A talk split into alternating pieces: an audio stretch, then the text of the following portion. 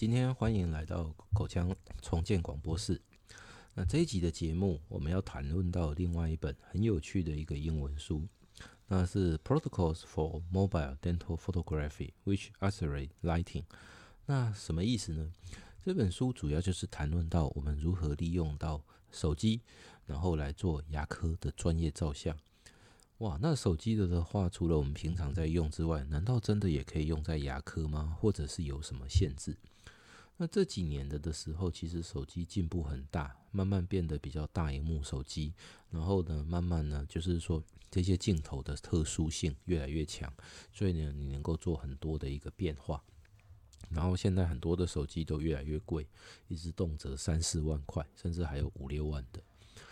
那我们过往在牙科的的时候，其实所用的相机都是单眼相机，要加一零五的专用镜头微距镜，然后呢要加环形闪光灯，所以整支的那个诶、那个相机的话，其实非常的重，所以你在拿起来的时候也非常就像每天在举哑铃一样。那近几年的的时候，因为手机的盛行，画质也不错。所以呢，就很多人在思考，我们如何把手机应用在呃我们平常的呃牙科的照相。那第一个我们谈论到的时候是说，为什么我们要 document？那现在这个社会其实跟过往不太一样。过往的的话，你做了什么好人好事，那可能就是呃要放在心里头，那不会去大肆宣扬。但是现在呢，由于 IG 啊、Facebook 啊、YouTube 啊、哦 Twist 啊，或者是抖音之类的出现，我们突然间进入一个必须随时去 show off、随时去展现自己的一个年代，而且随时在打卡。所以的的话是说，我们必须稍微去表现一下自己。那如果说我们在跟病人沟通的话，除了用言语上去让人或患者去感受到我们的真诚、我们的专业度之外，如果我们能够多了一些图片，那不管医生或是助理在跟病人沟通，就多了很多的一个工具。所以在沟通的时候有图有真相，所以我们需要多了一些照相的东西。那甚至是说近几年一些呃医病的关系比较紧张，如果说我们能够多了一些相片的时候，对于后续的一些佐证也会有所帮助，而不是完完全全只能靠 X 光。所以从呃诊所个人的修复或者是说从医疗层次的医究的部分，其实相片都有它相当的一个重要性。那手机的的话，相对于我们传统的相机，当然就是比较轻一点。但是呢，它有没有什么缺点？有啊，因为手机诉求就是就像一片板子一样，所以你呢，你真的在照相，你会发现其实不是那么好握，常常手会滑。所以，甚至有些手机，当你要拍人的时候，还要加一些辅助器。那相机虽然大，但是相对是好握哦。所以重有重的优点啊，轻也有轻的一些不便。但无论何则，这个时代已经进入到呃这个手机的年代，所以越来越多的人，他可能出门的时候不见得带相机，但是都会带手机。然后用完之后，马上呃就上传到云端去做。再来，我们来看是说有没有一些什么特殊的规格？那基本上现在手机的的话，大概至少都要达到一千万画素以上。那比较高画素的的时候，那比较能够呃，就是说比较不会有一些变形的问题。那为什么？就是说手机基本上我们可以分成是说，呃，当它的放大有一种叫做。光学放大有一种叫数位放大，当你进行呃光学放大的时候，比较不容易变形，那或是不容易变粗糙。你进行数位放大，虽然现在看起来很好，但是是软体运算的结果，那就容易有一些的状况会发生。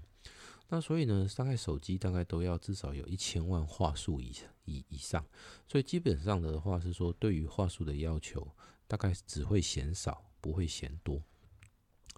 那在手机里面，大家就会去想到说啊，我这个手机有一些闪光灯，可不可以？那基本上手机的这个闪光灯的的话，其实它的效果哦，在近距离常常会变得比较偏白，所以手机的闪光灯反而不是我们需要的一个重点。所以的话是说，我们要借助外面的灯源，那否则谁都可以用手机去照口内相，可是拍出来之后，你会觉得好像颜色很惨白，颜色偏白偏蓝，好像感觉怪怪的。好，那在我们除了要这样照相之外，我们要怎么办？常常我们可以看到很多人在照相的时候，如果他都没有任何工具，他只能用手指头把嘴唇给撑开，那拍出来的照片好像就感觉不是那么的理想。所以我们在照相的时候，确实也是需要一些专用的工具哦，例如是说像一些镜子啦，或者一些唇钩之类的东西。那甚至我们要做一些美学的一些记录，我们还需要这一些呃挡板，可能是黑色的。那拍起来呢，就更有一些独特性。所以这一些的工具，其实跟我们传统单眼一样，都是需要的。那只是我们考量是说，我们用的手机，所以很多的这一些附属的工具，希望它也能够比较轻巧一点，然后不要那么巨大。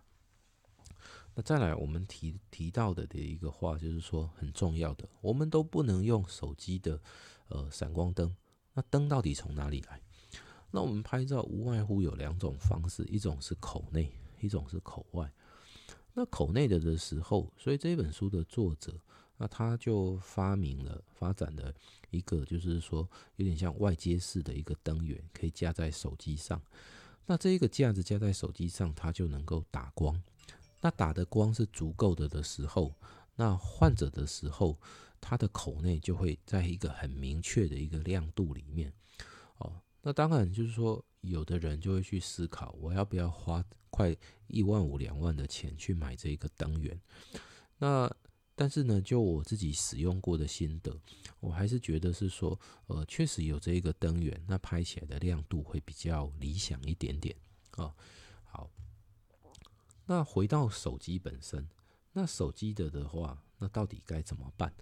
其实，在 iPhone 手机的话，反而受限会比较大。因为 Apple 绑的规格比较死，所以你必须去网络上去下载一些软体，然后把它调到 Pro 模式，然后可以去改变你拍的部分，而不是让它完全自动去拍摄。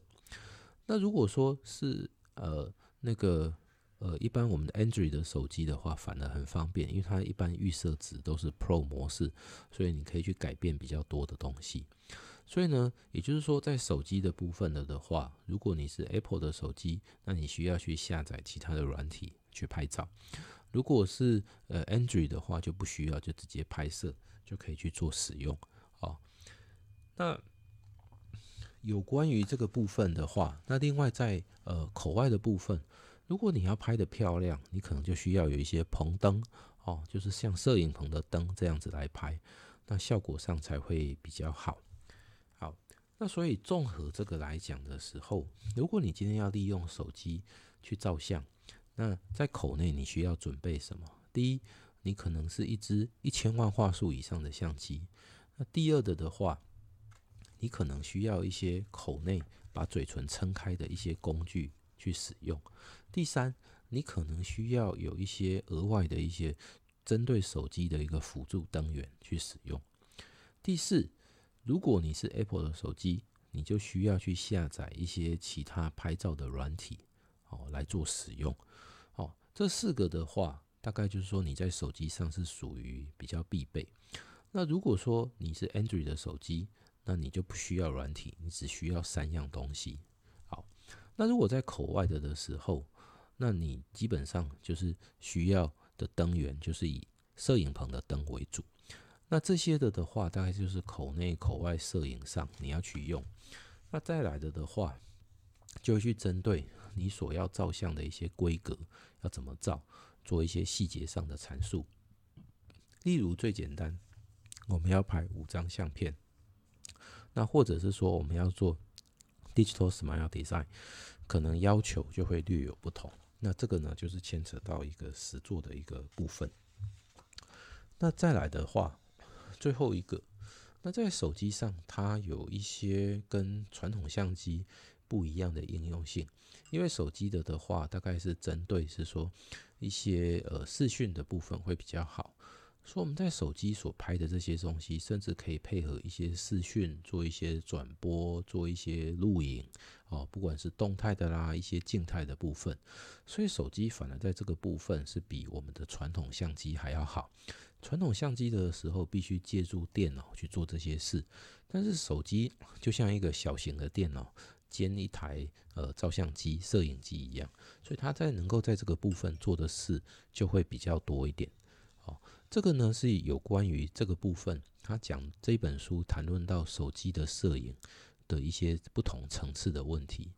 那很希望透过这一本书，让各位了解是说，你如果在牙科，哦，你要利用手机来在牙科照相，真的不是拿一支手机就照，都可以照，但是照出来的东西可能不是很理想。